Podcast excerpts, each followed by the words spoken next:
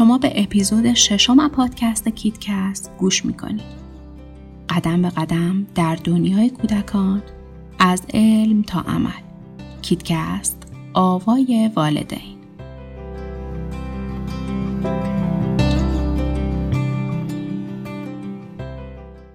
یکی از مهمترین چالش ها و سختی های بعد از مادر شدن کمخوابی و خستگیه.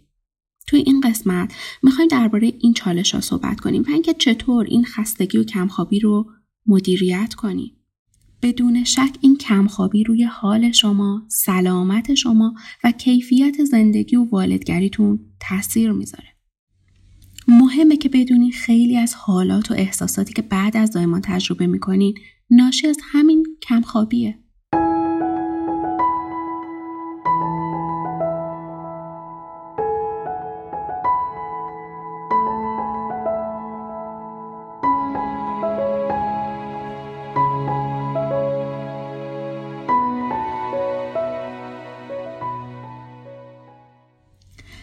از اینکه کودک شما آروم هست یا نه این چالش برای همه والدین هست.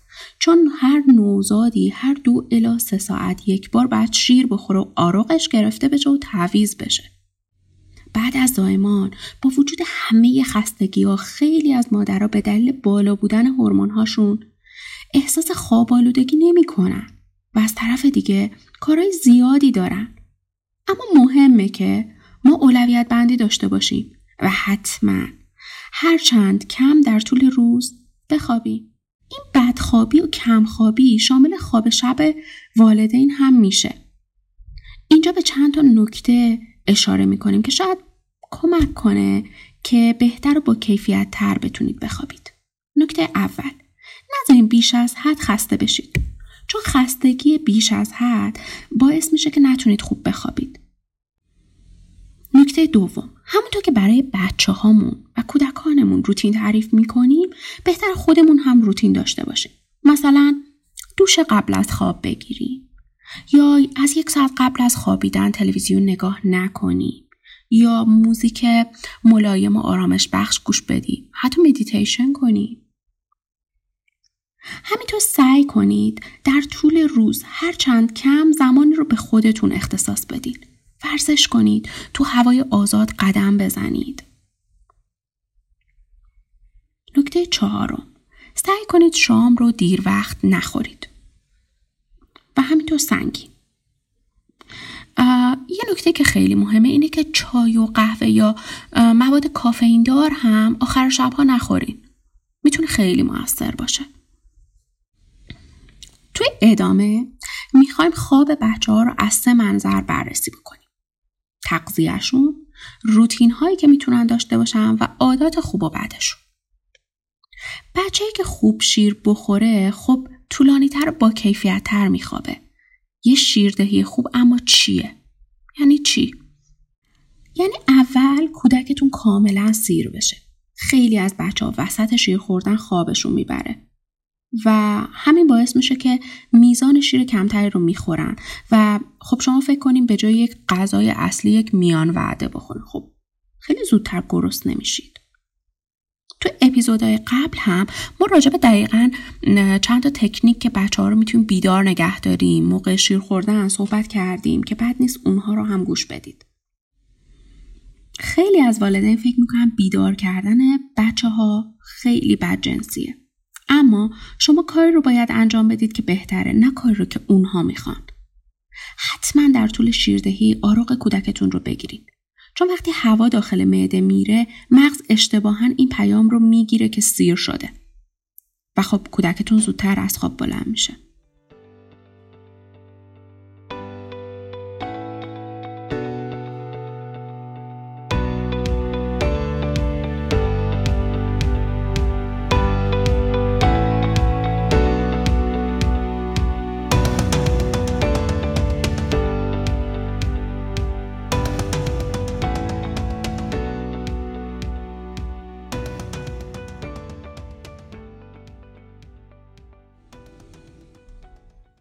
ادامه راجع به روتین ها می‌خوایم صحبت کنیم. داشتن روتین توی زندگی بچه ها خیلی مهمه. به اونها امنیت میده و در واقع یه جورایی زندگی رو براشون پیش بینی پذیر می‌کنه و باعث میشه با چالش هایی که دارن راحت تر مواجه بشن. اما یه نکته مهم این هست که شما بدونید روتین ها مناسب زندگی شما باید باشن. روتین های برنامه خشک نیستن.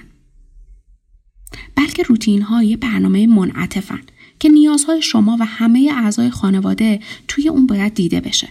خیلی از والدین اونقدر روی این موضوع روتین ها پافشاری می‌کنن که نه تنها کمک کننده نیست بلکه آسیبزا هم میشه. بدونید که روتین های هر خانواده ای با توجه به شرایط خانواده متفاوته.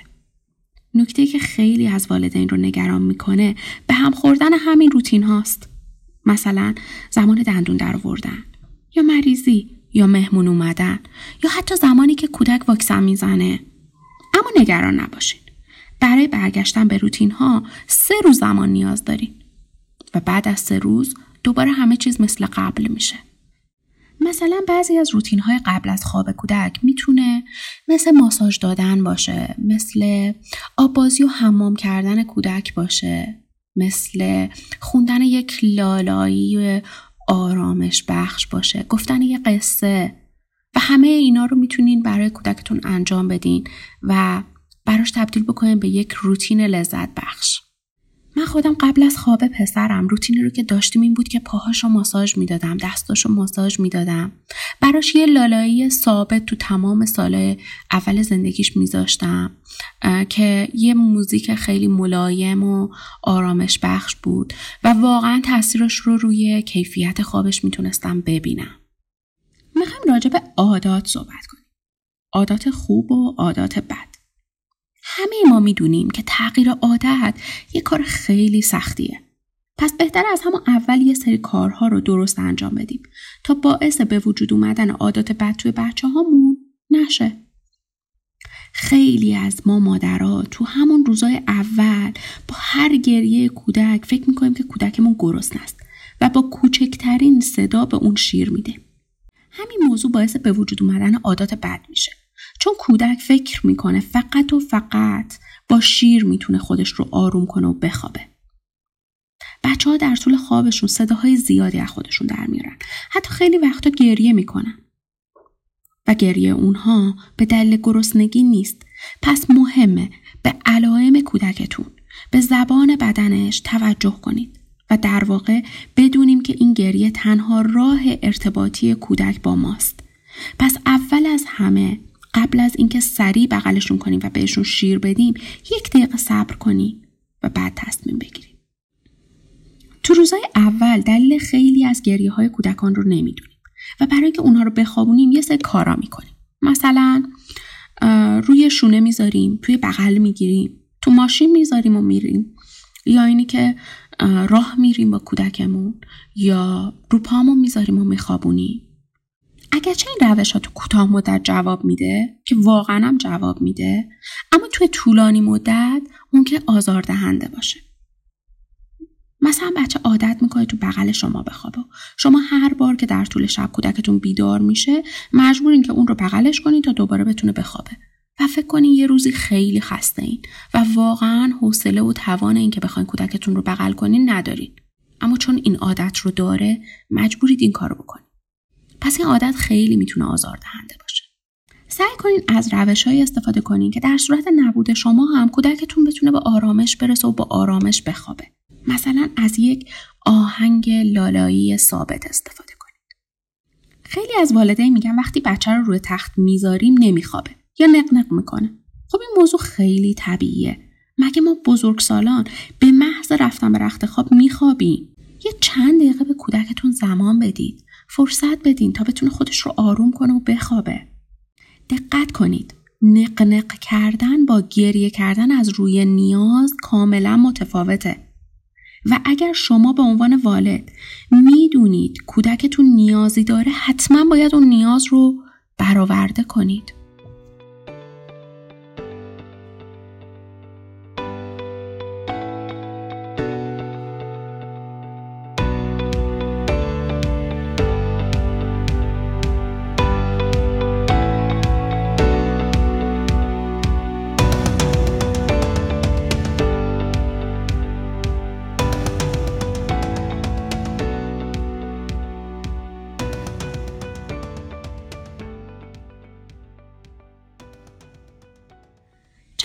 نکته دیگر رو هم بهتره که بگیم.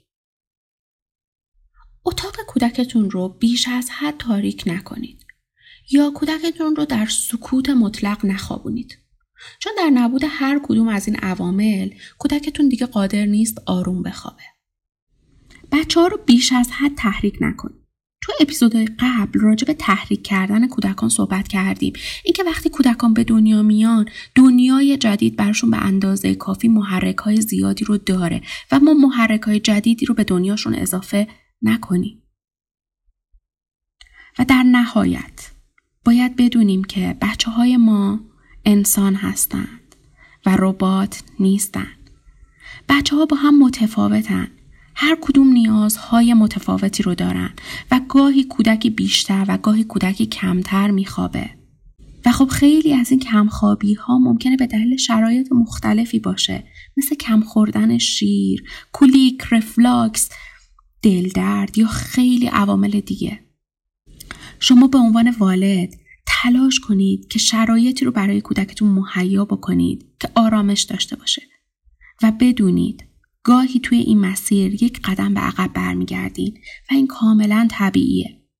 انگار ما یاد گرفتیم که برای هر سوالی یک جوابی وجود داشته باشه و همش دنبال راه حل میگردیم. اما بچه ها ربات نیستن و ما نمی‌تونیم برای پیدا کردن همه جوابا توی اینترنت سرچ بکنیم و یه راه حل پیدا بکنیم که برای همه کودکان مناسب باشه. فقط مهمه که اون کاری رو که می‌دونیم درسته رو انجام بدیم و در انجام اون کارها استمرار داشته باشیم و ثبات قدم. و همینطور به غریزه والدگریمون اعتماد کنیم. و در نهایت اگر مشکلی بود که نتونستیم حلش بکنیم با پزشک کودکمون مشورت بکنیم. چون این بهترین گزینه است.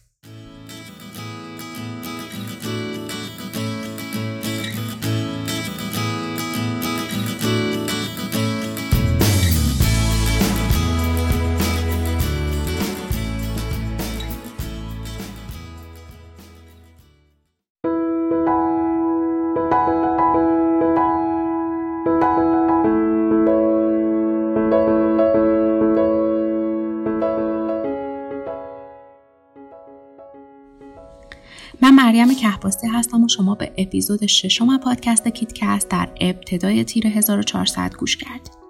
این پادکست با همراهی دوستانم مریم خوشحالپور و فائزه علیزاده عزیز تهیه و آماده شده.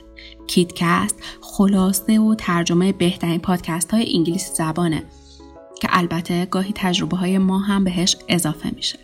تو پادگیرهای مختلف ما رو جستجو بکنیم با نام کیدکست و همینطور در قسمت اطلاعات پادگیرها می‌تونید آدرس اینستاگرام ما رو هم بردارید و به اینستاگرام ما مراجعه بکنید. چون ما خیلی مطالب تکمیلی مربوط به هر اپیزود رو توی اینستاگرام منتشر می‌کنیم و خالی از لطف نیستش که اونها رو هم بخونید. و خوشحال میشیم که ما رو به دوستانتون معرفی بکنین تا دوستان بیشتری اپیزودهای کیتکست رو گوش بدن. تا اگر چالشی دارن شاید با شنیدن این اپیزودها با چالششون بتونن بهتر مواجه بشن. بی نهایت قدردانتونیم.